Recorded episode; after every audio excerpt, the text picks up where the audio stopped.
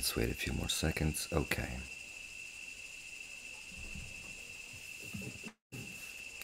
There's a bit of delay, but we should be good. So I'm gonna mute my computer just in case. Yeah, the audio's coming out.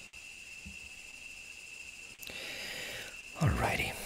So, uh, welcome everybody. And um, the usual disclaimer. Man, this is a big microphone. Can you hear me fine, everyone? You can't hear me. Um, choose the English channel because um, you know it's the usual deal.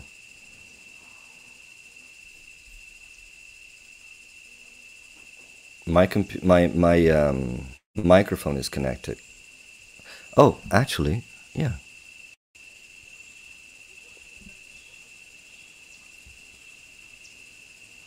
Uh huh. Okay, so uh, I can be heard though, right? Nobody else has a problem. Yeah, now you're good. Okay. Okay, so welcome again. Uh, usual disclaimers. Uh, the sound you hear is the cicadas that are in full swing, given that it's the middle of the dry season, and so I hope you don't get too distracted by it. It's uh, there's nothing I can do about that. Uh, today they're not even as fierce as they were yesterday, but um, it's uh, we're all gonna have to live with that. The second disclaimer is, as usual, for those who are joining only this time, that I already did my prayers and my pranayama before this encounter in order to maximize the you know the, the time that we have together. So um, uh, this is the mm, meeting of the four that we have available where I get to talk about what I really wanted to talk about. Um, originally, what gave me the idea of um, uh, talking about pranayama uh, this way. Still, I thought it was um, uh, appropriate to give a generic, mm, uh, you know, presentation, uh, a generic description of what my concept behind this presentation was in the first encounter, and then in the second encounter we talked about the physicality of uh, pranayama and um, the approach or the um, you know the the yogic approach, the vision of the yogic of the yogis about pranayama. And today we're talking about the actual Gaudiya perspective, but keep in mind, like I said at the beginning, sorry, I got something crawling on me. The beauty of uh, working, living in the forest. Yeah, it was just an ant, luckily. Um, Gaudiya perspective doesn't mean anything in particular until probably the very end of this um, conference, today's conference. Um, it's for the most part the per- perspective of a spiritualist and a personal, personalist spiritualist because we said last time that for the most part pranayama is couched in the um, uh, yogic um, approach and vision of reality. So pranayama is but a phase that starts with yama and niyama, so observance of certain regulations. Like my Guru Maharaj Srila Tripurari Maharaj says, it's um, a disqualifier that if you want to even consider the path of bhakti, you have to be celibate, and that's something that is not very popular nowadays. Uh, because who has that kind of strength? Most people that just just want to do uh, yoga asanas. Asanas are the uh, next step. Um, so I'm going to cover what I I'm I'm going to briefly cover briefly cover what I discussed in the previous two encounters, just to condense it all in this one um, conference, which is the, like I said, the one that is um, most important to me uh, in, in, in light of what I want to talk about. So um, I was saying that um, in yoga, what was I saying? Pranayama is a phase. Um, yeah, unfortunately, I lost that train of thought. But um, yeah, it's very mechanical. The approach of yoga is very much eat this or contain your energy and um, control your diet, control your breathing, which is the next phase. Oh, that's what I was going to say. Asanas, as a devotee once told me, mean really to uh, treat your body as a chaise longue, as as a, as a beach chair for the soul, so that the, if the body is comfort, if the soul is comfortable in the body, you can uh, f- forget about the body and uh, focus on your more real um, nature, on your true nature, which, as we know, is not necessarily dependent uh, or well, it is related, but it's not dependent. Uh, how would you say? It's uh, can live independently from the body and the mind. So pranayama is the bridge. It takes from the physical to the mental through the medium of breath. It because um, if you think about it, is somebody saying something? No. Oh, it's sorry. It's just the echo on on uh, on YouTube. If you think about it,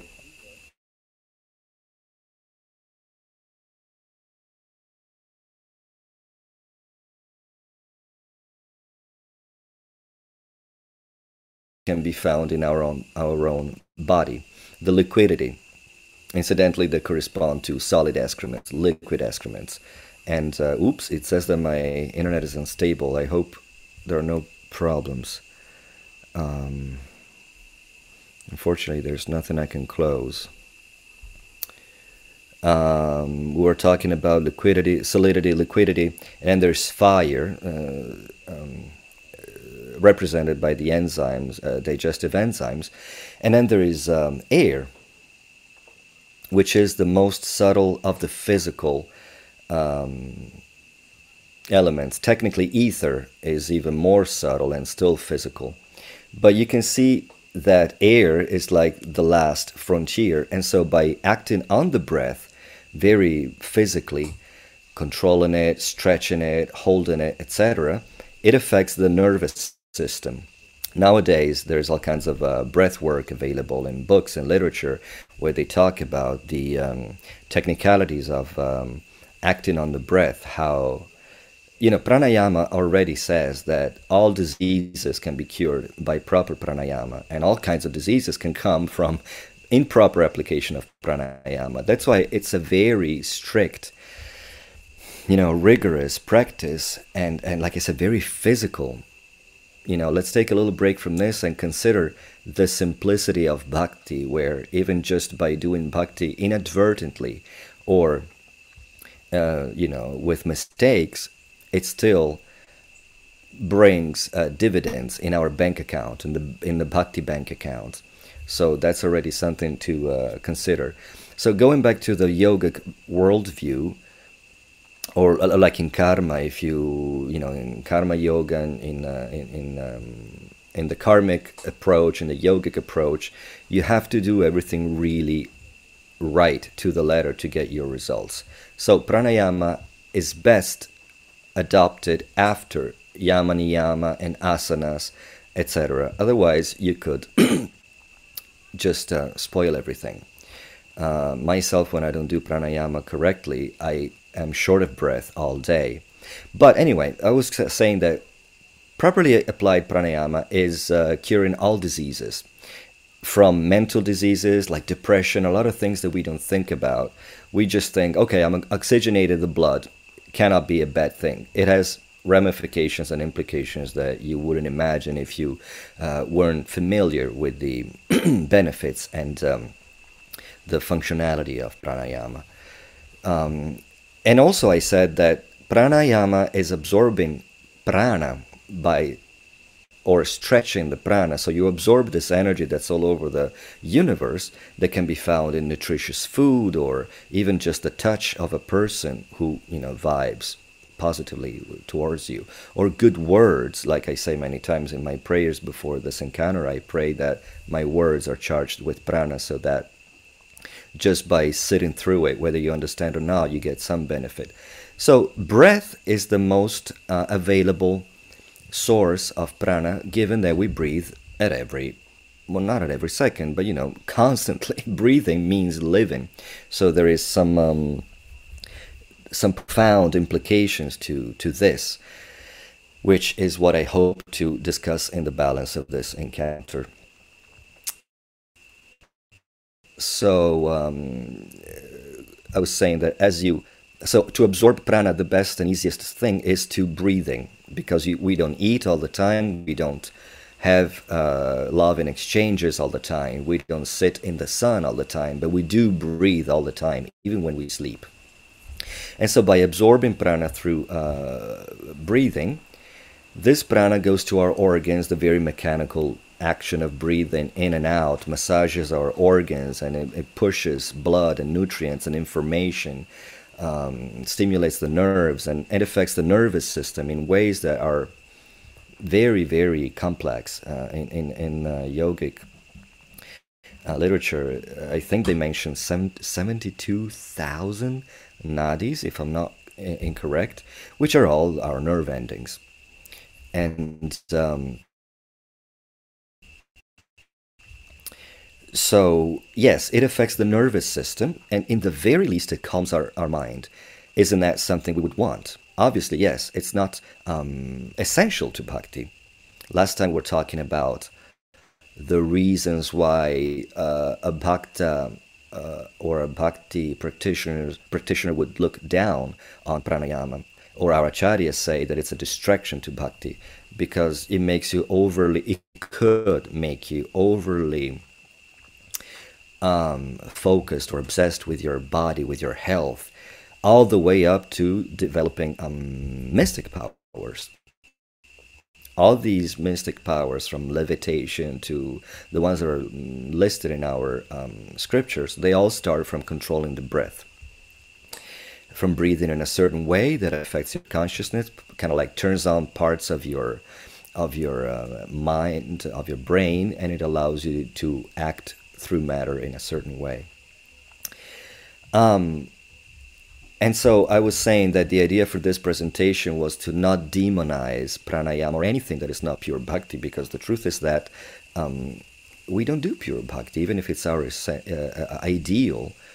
Uh, we all have, uh, you know, a family life. We're not the hardcore, focused uh, brahmachari that left everything behind in the 70s to join Prabhupada because of his charisma and because of the sense of urgency they had. And there's nothing wrong with that. We've become more of a world religion with our family life and our uh, secondary interests. So why not use something like pranayama to just even just calm our minds or clear our minds before uh, japa, for examples, or just to have a better life, you know, from the health point of view and, and, and, and psychophysical point of view, and etc. So that was the overview. I think I covered mostly what I talked about in the last two encounters, although briefly. What I want to talk about now, this time, is um, the insights, the spiritual insights, the insights into reality, spirit, matter, ourselves, and what goes on through um, through breath. It just so happens that um, I read once in a book. I forget where I was. I think it's when uh, our little sangha, when Guru and a few disciples, including me, we moved to Point Arena, and in a rented house. And I just ran into this book by somebody, maybe uh, what is I can't remember some Swami and it was saying that when we breathe in, we should meditate on so, and when we breathe out, we should meditate on hum. And I'll say in a while why so hum, what it means, etc., etc.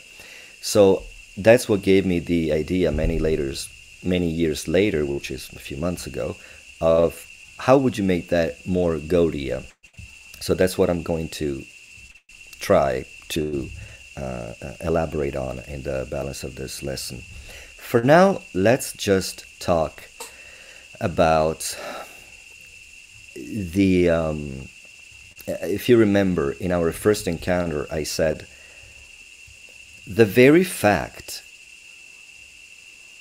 of focusing on your breath is very profound. Or let's say from another point of view, we go most of our lives, most of us go most of their lives totally oblivious, unaware of their own breathing. The very act of breathing, as essential to life as it is, is governed by a part of our nervous system that goes in automatic. Because it's so important, because we cannot forget to breathe, it, we would die. At the same time, we go about life focusing on everything else but what keeps us alive. So, and I was saying the implications of that are uh, profound. And another funny thing is that the moment you start talking about breath or you start hearing someone talking about breath, first thing you do is take a deep breath. You're like, oh yeah, breathing. So the metaphor can be made with material life in general. We go about life like the song. Um, Bhajahure Mana says, Kamala Dala Jala Jivana Talamala means that we let our lives slip away like a drop of water uh, slips off a uh, lotus leaf, which is waxy, and um, and so uh, it stays. It's waterproof. So it kind of makes you wonder: Am I living life really, or life, or or is life living through me? And before you know, it's it's time to die. And what have I done with my life? How can you live if you don't know who you are? If you don't know what you need, if you don't know who you are, you don't know what's good for you, etc., etc. So clearly, you cannot get to these realizations just by breathing, just by noticing, oh, I'm breathing. I'm talking, I'll be weaving back and forth between the realizations that you could get just by thinking of your breath and the realizations that you could think about breathing based on the wealth of our um, scriptural knowledge. Clearly, this, this example of uh, knowing who you are and what's best for you was get, taking into account the um, the the context, the Vedic context that you are not the body, your consciousness, etc.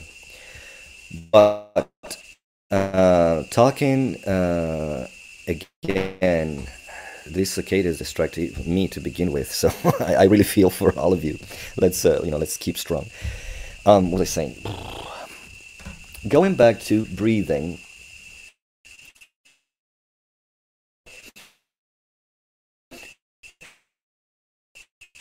Uh, um, um, the very first act we do as we come out of the womb is to take a breath, uh, to breathing, to take a breath. And the very last thing we do is to breathe out unwillingly. So, in one sense, I said that the very first breath that a baby takes is the beginning of their karmic debt clearly, you know, life, life after life, but it symbolizes that. You come into the world, you are in the womb, you weren't particularly involved in the mesh of karma.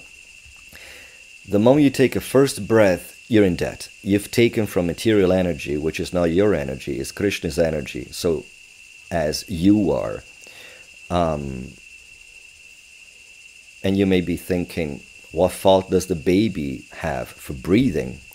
But you know, uh, like I said, it's a, it's a metaphor, it's an analogy, or you could just say that the drive to breathe in is the push of the past karma of that person that wants to express itself. Karma has to play out.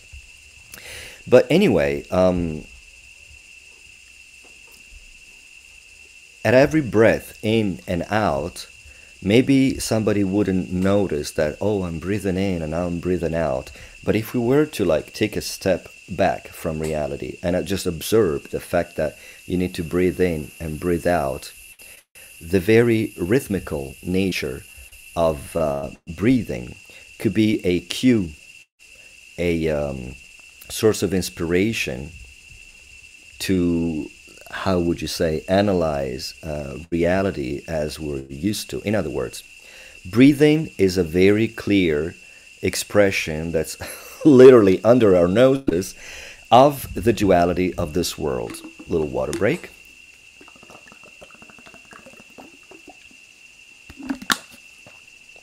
So, all I'm saying is that you could take advantage of your own breathing and um, take it as an opportunity to meditate on the duality of this world. You know, breathe in, breathe out, take, give, full, empty, and on and on and on. If you are familiar, if you're already acquainted with um, me and my ramblings from my uh, previous presentation on the importance of prayer, I was talking for a long time about how this world can be see can be seen as a holodeck, which, if you don't know Star Trek, is um, an environment with uh, laser projectors that would recreate uh, a reality, but it's all a hologram. And if you don't know what a hologram is, well, it's a it's a laser reality. So um, say it's a virtual reality created by laser. And what we know from Scripture is that what we call reality now is virtual indeed, uh, just as well. Because when you go to the very essential components of matter, you find atoms, which with uh, so much empty space between the nucleus and the first electron that makes you wonder how can I be touching this table? And, and you know, it feels so um, solid, so real and concrete because the table is made of matter. My my my hand is made of meat and bones, but it's essentially the same material elements. So they just interact with one another, just like the pixels in a in a computer game they're just pixels that just have values of uh, 0 and 1. So the computers um, uh, reflect the duality of our own world, of the external world. Um, from the computer's point of view, it's just 0, 1, 0, 1, 1, 1, 0. But we see, forgive me, but I'm not much of a gamer, so I wouldn't know. I know that there is a game about, uh, what is it, Tomb Raider with uh, Angelina Jolie so anyway, we see the character having to achieve something, jump off a cliff or something, a cliff. It's all pixels, but we give them value, uh, and um, and and uh, the character interacts in a way that if this group of pixels that we call Angelina Jolie or us, identified with the protagonist of the game, jumps too long, she lands on land and if she jumps too short, she goes down uh, a cliff. But it's all light, different values of light. So, similarly, our own concrete, solid, real world as we perceive it is just values. Um, a uh, particular configuration of um, material atoms.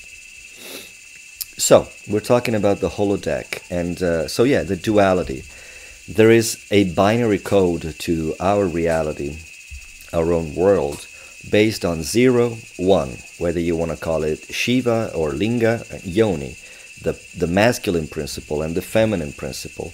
And before any one of you who may be new gets all caught up in uh, uh, anti sexist um, considerations, it doesn't matter which one is which. They're, the masculine is not necessarily good or positive because masculinity is also um, um, how would you say uh, uh, compared to positive to penetrating to giving and then feminine is receiving uh, negative it just means duality they're one just as valid just as good as the other both in a material sense and we'll see also in a spiritual sense they're just what reality is. There is one part of reality that has certain characteristics, and another part that has other characteristics that are opposed, and they kind of attract one another and they create this whole mechanism, the engine of material world.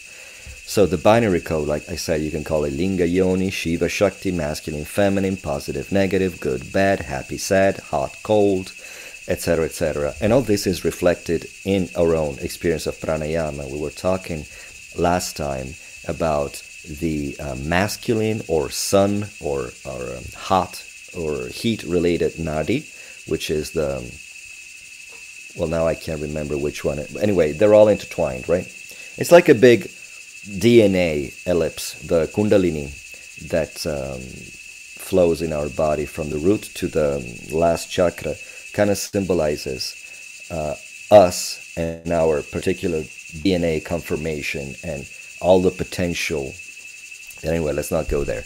Um, so, um, was I talking about the hot and the cold, the duality of the world?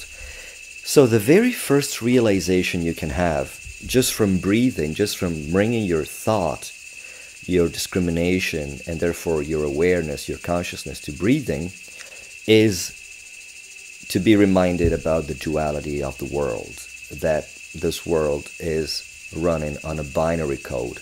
And what does it really mean? Is the good really good? Is the bad really bad? How can you consider something good if there is no bad? And then there's the transcendental point of view where both good, material good and material bad are just, you know, to, to quote the example that Srila Prabhupada used many times, dry stool and wet stool. There's a story, like a, a little joke in Bengali of two people going down a road. Yeah, like you know, in India there are cows at random, like you would find pigeons in some other cities, and so they their droppings are all over, just like the cows and somebody would be walking down the street and say, "Huh, that um, you know cow patty is all dry on the surface, but if you flip it, it's still wet." Or this cow patty is all dry, but this one is fresh, and the other person is thinking, "It's all poop. Why does it matter?" So that is some approach that we could have in relation to matter. Doesn't mean that matter is an illusion. It doesn't mean that it's intrinsically bad like I said, let's not make the mistake of demonizing everything. The first encounter, I was saying that one of the reasons why I chose to talk about something, you know, low on the on the ladder of topics, is that I like the idea of Vaishnavas, be mm, aspiring Vaishnavas, sadhakas, to be educated that they shouldn't demonize everything. A Vaishnava is somebody who Krishnaizes everything they see the good, the absolute. They, they see Krishna's smiling face behind any expression of matter, even the most horrible ones. If that is what they have in their heart, you know, the example is given of the bee eye or the fly eye. Bees are always looking for nectar, and that's what they find. And flies are always looking for excrements or, you know, more disgusting things, and that's what they gravitate around. So let's be bees Let's have the eye of a Vaishnava and see the world through Krishna's world. Okay, so um, we shouldn't demonize anything. So we shouldn't demonize matter. It's not that matter is bad. It's it's an energy of uh, the Lord, just like the spiritual energy is. In fact, you can make the case that it's all consciousness. It's all energy. Uh, in physics, they used to talk about energy and matter. Our scriptures more aptly talk about spiritual energy and material energy. And one is the thickening, the condensation, or the one derives from the other. But yes, there's all there is is energy. God Himself can be perceived as pure energy, pure consciousness. These are all very complex topics that, if misworded slightly, or slightly misunderstood, you know, a whole philosophy can come out of uh, a, um, I wouldn't say erroneous interpretation, but you can understand that these are topics that can be um, interpreted in many ways. and they give, um, you know, um, rise to many interpretations. But uh, I hope I haven't lost you when I said that everything is energy, everything is consciousness. At the same time, there is matter in a way. Uh, it's like saying material energy is like the steam in, in the sky, and then sometimes in the clouds, or you know, the clouds, they take the shape of a dragon or a rabbit. So, is there really a rabbit? Is there really a dragon? What really is there is steam, is water vapor. So material energy exists. Does the table really exist? Does my body really exist? It's all pixels. It's all values. Who gives value to matter? Consciousness gives value to matter. So, and I'm just rambling right now. It's just um, the ABCs of uh, Krishna consciousness or or Vedic sensibility. My point is that you could be reminded of all this just by breathing, just by remembering that you're breathing and what it means or what it could stand for. Another water break.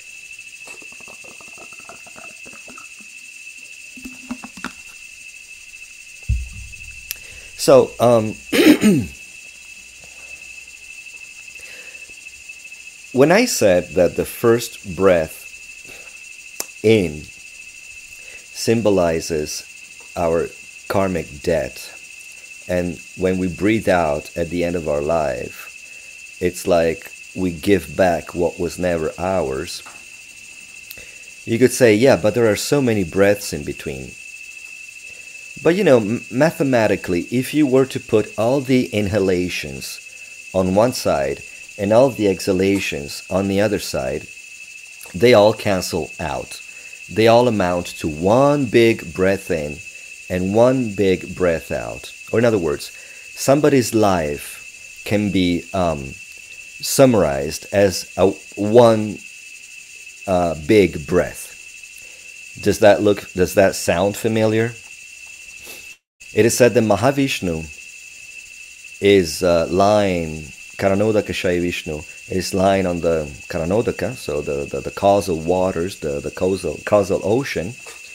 And as he mm, kind of um, snoozes, it, it, you know, Vishnu doesn't, God doesn't really sleep. He's like, he's snoozing around. and because Just because from our point of view, mm, sleep means to lose consciousness, to be out of control, to be, you know, steeped in uh, tamoguna and ignorance. How can Vishnu sleep? And how can consciousness lose consciousness? So anyway, he's just snoozing there.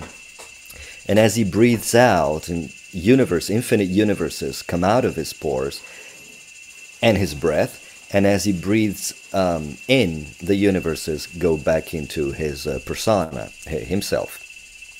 So the whole life of the universe is included in one breath of Vishnu.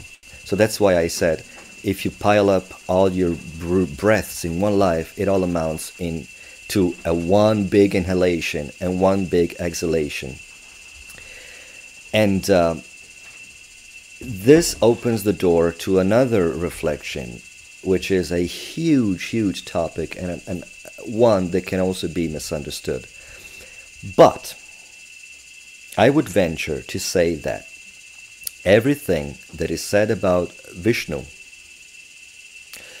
maybe not Krishna, but at least Vishnu, Vishnu is Narayana in relation to the world, to matter, whether it's relate, uh, remotely related to matter, like uh, Mahavishnu at the very border, as if, you know, it could be conceived in geographical terms, really. There's no end of the spiritual world there's this Viraja river. Viraja is, um,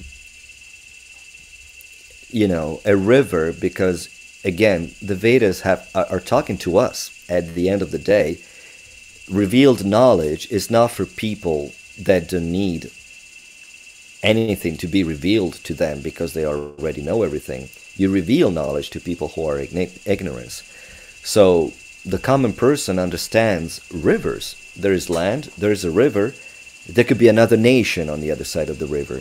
So, reality, to put it in very um, broad terms, is expressed, uh, is described like this there's a spiritual realm, and then there's the Viraja River, on, on which it's like a river and an ocean at the same time. It just means the, the, the border between spirit and matter, where Mahavishnu lies, and he dreams of uh, so many. Well, he does. Yeah. Well, he mm, uh, how do you say emanates all these universes, basically the material world, as he breathes in and out.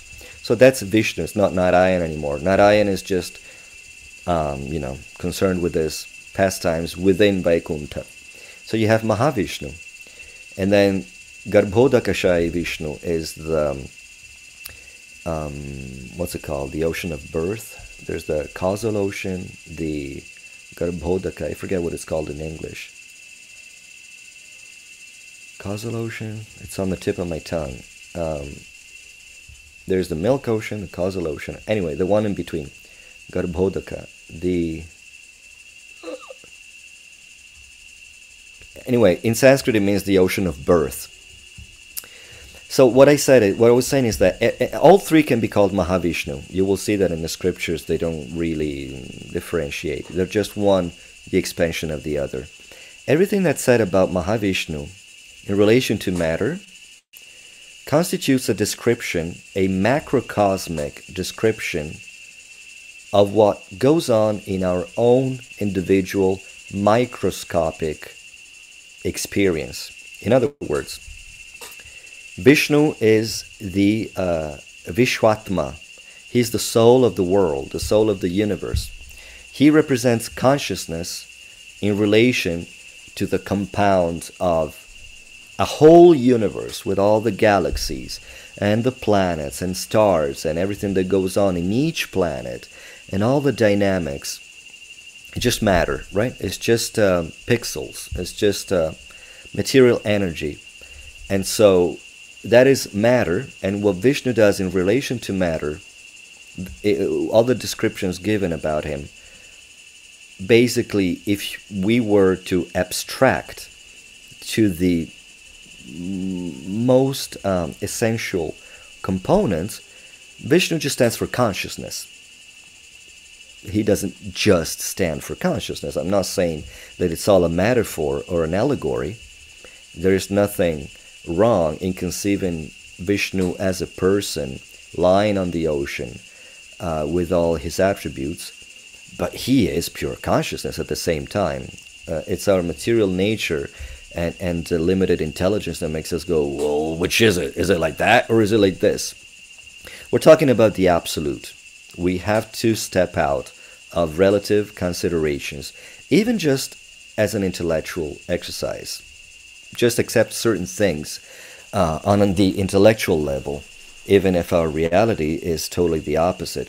So, yes, it's the absolute we're discussing, and the absolute can be well, it's absolute. It has no limit. It can be personal as well as impersonal at the same time, and it's perfectly fine. to make a parallel with qu- quantum physics, you know that there's this big, um, you know, topic in quantum physics, this big consideration that uh, reality, or let's say a photon, an electron, behaves as a particle or as a wave, and the two depend on the consciousness of the observer or the very fact that an observer is there. So, if the observer, say the scientist, uh, is examining matter, say the photon, the electron, expects the electron to the photon to behave like a particle, then it behaves like a particle. And if it expects it to behave like a wave, it behaves like a wave. So uh, that's another profound uh, um, example or expression of how consciousness gives meaning to matter. Matter, for all intents and purposes, could very well not exist, and that's what we are taught. There's a whole realm that we call the spiritual world. Again, don't make the mistake of thinking in geographical terms there is no spiritual world that ends and then the river and all. That's just a conceptualization. It's all infinite. If the spiritual world is infinite it pervades the material world. In fact the material world i don't want to say that it doesn't exist but it exists as much as you have material consciousness. Consciousness is what determines matter bhava, the feeling, is what determines reality. So, um, again, going back to the virtual reality and the video game, I may be, and I wish we all had the same background and, and knew the same computer game so that I can make a, an example that really touches home for everybody. But I mean, it's 2022. You may have seen, you, you just may understand vaguely how virtual reality and computer games work. Let's pretend that, um, you know, these, these games have uh, levels uh, first level, second level. So I'm here. The same Shamasundar is sitting at the computer.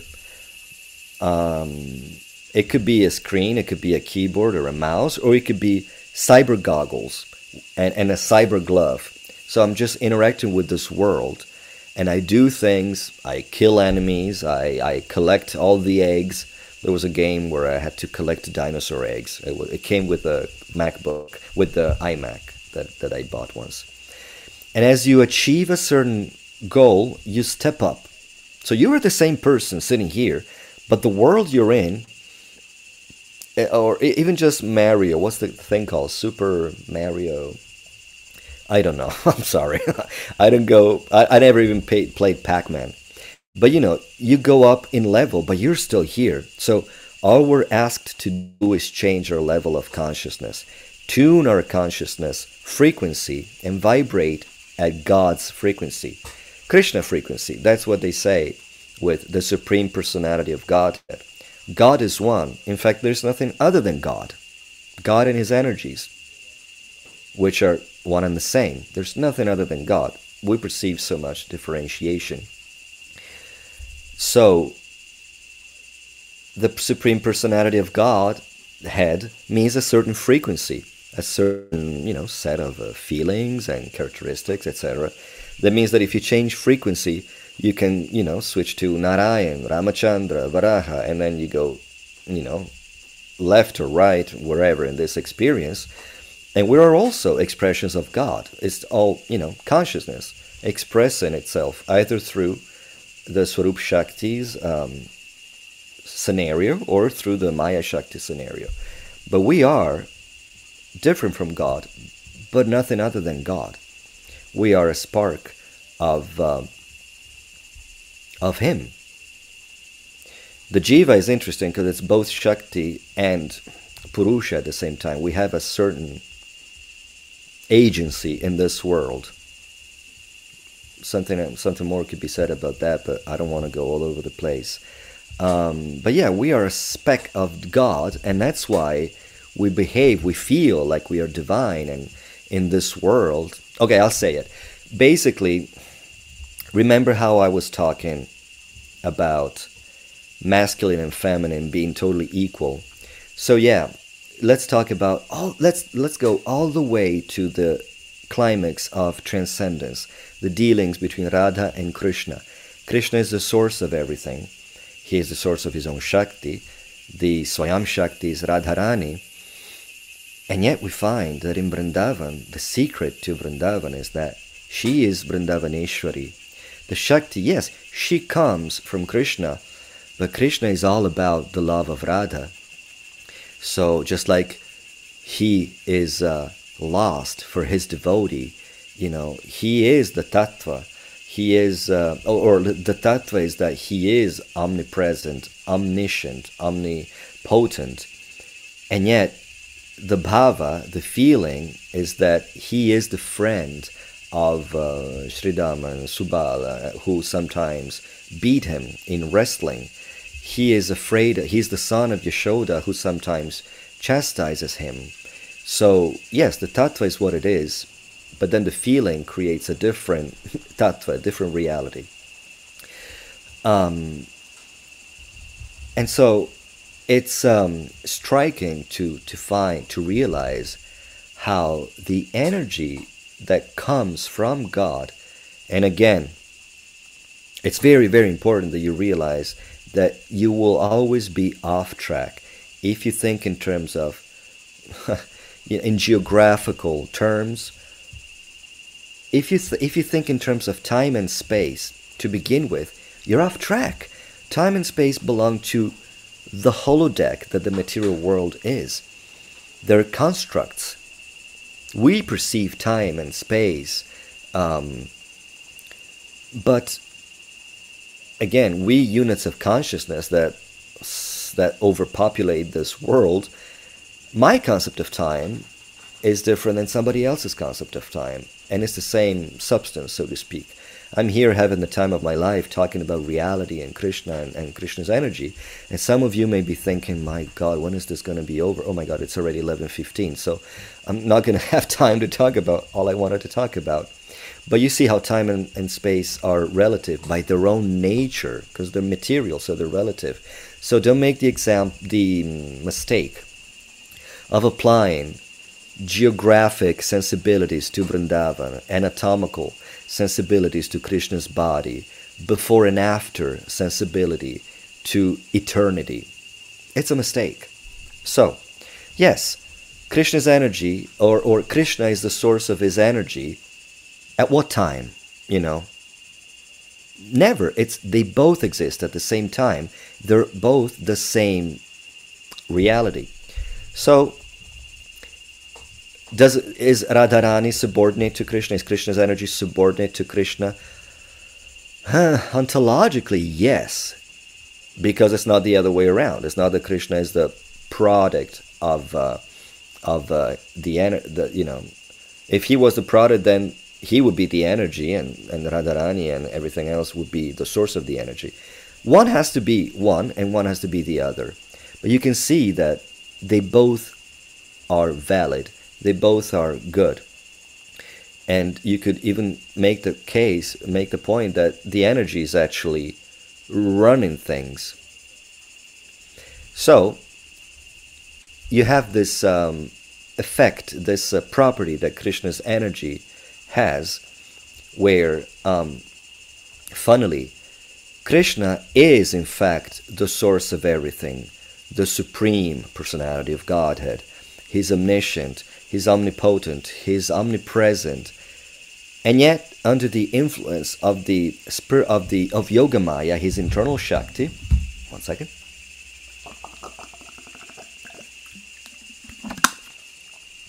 He thinks he's a, a limited human being of sort. You know, he is the helpless child of Yashoda who can tell him, you know, you're grounded or something. And then on the other hand, we, under the influence of the external energy, who are indeed limited, we are caught. Uh, so Krishna is uh, um, deluded to think he's just a common person with friends and family, and under the influence of material energy, we are deluded to think that we are God, because only in the material world we can think that we are the little gods of our own world, the benefic- beneficiary of everybody's friendship and attention, and whether we're educated and civilized, or even if we are educated and civilized and we know in, intellectually that we're not, our tendency as a conditioned soul is to think that everything is meant for me. And um, so yeah, that's uh, one thing to consider. Energy has more power over the source of the energy, uh, more power than the source of the energy. And again, what does it mean to be the source? A river comes from a glacier. So yeah, the the glacier is melting, and what's ice becomes water. But there wouldn't be a glacier if the water from the ocean hadn't evaporated and hadn't traveled as clouds over this area and hadn't snowed in this area, and the snow hadn't frozen over many, many times over the centuries to create a glacier. So, which comes first? This is not the kind of thinking that we should be making because it, it, it doesn't help us understand and appreciate certain things. Okay, so that was a tangent. Um, what was I talking about? Um, duality. Was I making that point? The uh, duality of the material world, how focusing on your breath reminds you of all that, if that is not enough. And then uh, more considerations could be there. Um, let me first make sure I said everything I wanted to say about uh, Mahavishnu. So I was saying that, oh yeah, that was an important point. Everything that's said about Vishnu in relation to the world applies to us. Vishnu stands for consciousness. The whole universe stands for matter. In the microcosmic, at the microcosmic level, everything that's said about Vishnu is true of every jiva soul. And uh, that's when you know it could get shaky if you don't have a very solid understanding of uh, the world uh, as um, described in the scriptures. Not that I have it, but I'm doing my very best to express this in a cohesive and um, you know helpful way while trying to understand it myself. What does it mean? It means that um, you know how they say that there are infinite universes. One way to see that is that there are infinite jiva souls. Isn't that true? So you could conceive of it as Mahavishnu is lying on the causal ocean, and then infinite universes come out of his pore, and each universe is filled with infinite souls. Or, you know, if you count, given that there are infinite universes, you cannot count the souls. But one way to see that is also that if you were to consider matter, the conglomerate of matter, as the the holodeck on in the Star Trek analogy, so this area where the laser projectors create a reality, there are infinite uh, jiva souls, but they could all coexist in the same, say, universe. What does it mean? That again, we have to go back to the video game analogy. I know that there are games where, uh, unfortunately, many of them are violent. They're like war games. So I'm here in Costa Rica, sitting at my computer, and I'm identified with a certain mm, character. I know that there is one where you get to see your arms with the gun. All you see is your arms, and you decide where to point, who to shoot, at, and whatever they do. They probably just kill one another. But I'm playing with somebody in Scotland, and somebody in Vietnam, and somebody in Chile. And we're all in our bedroom or something, in our office, playing the same game.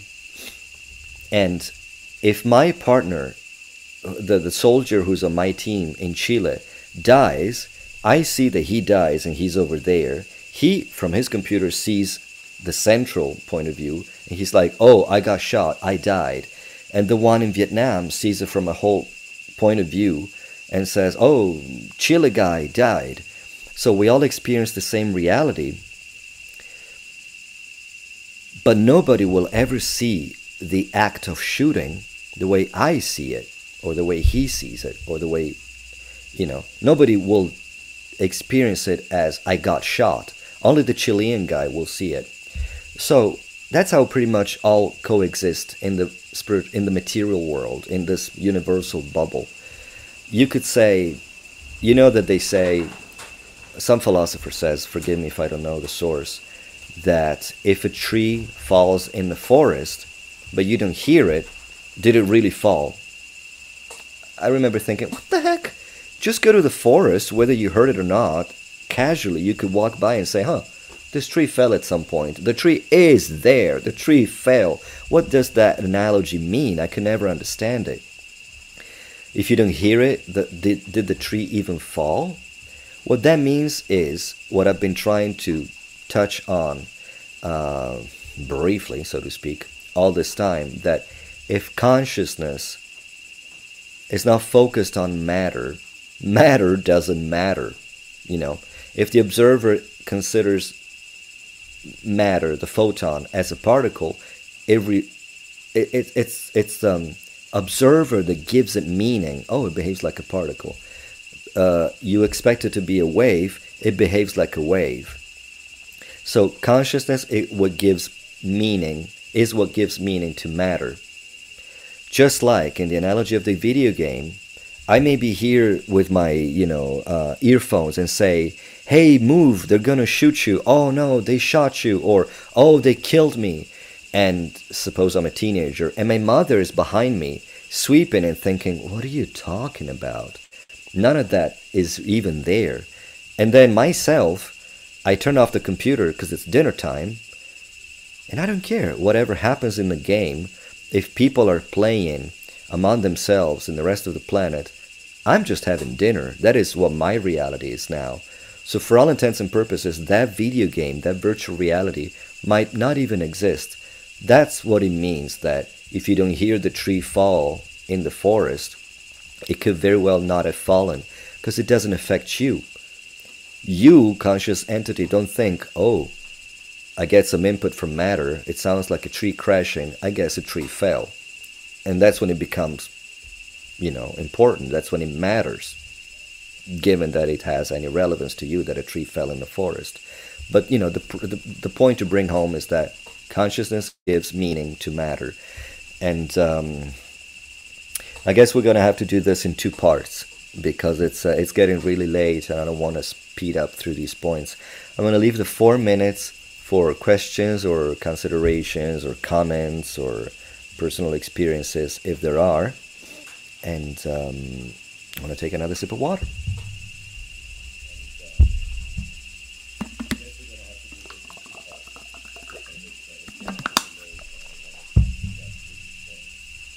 I'm also going to mute the YouTube feed. Feed. There, no more echo, just the cicadas.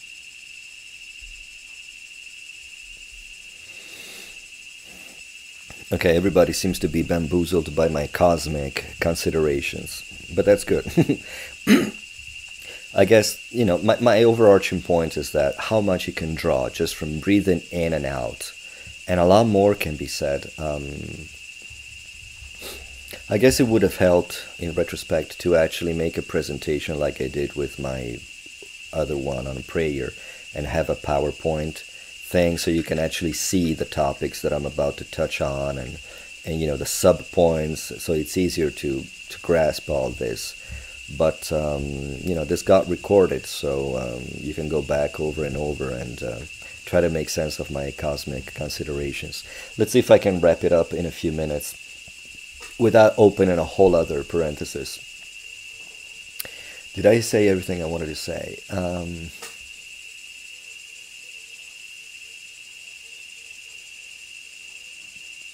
Or I guess, I mean, we can always cut it short. Three minutes. It's not the end of the world. Um, maybe I'll make it three minutes longer next time, because it's uh, it would be really just confusing to to talk about other other things.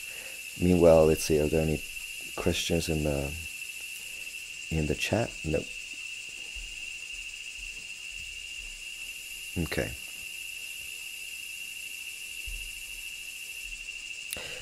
So uh, next time I wanted to talk about all the mentions of uh, pranayama in uh, in the scriptures.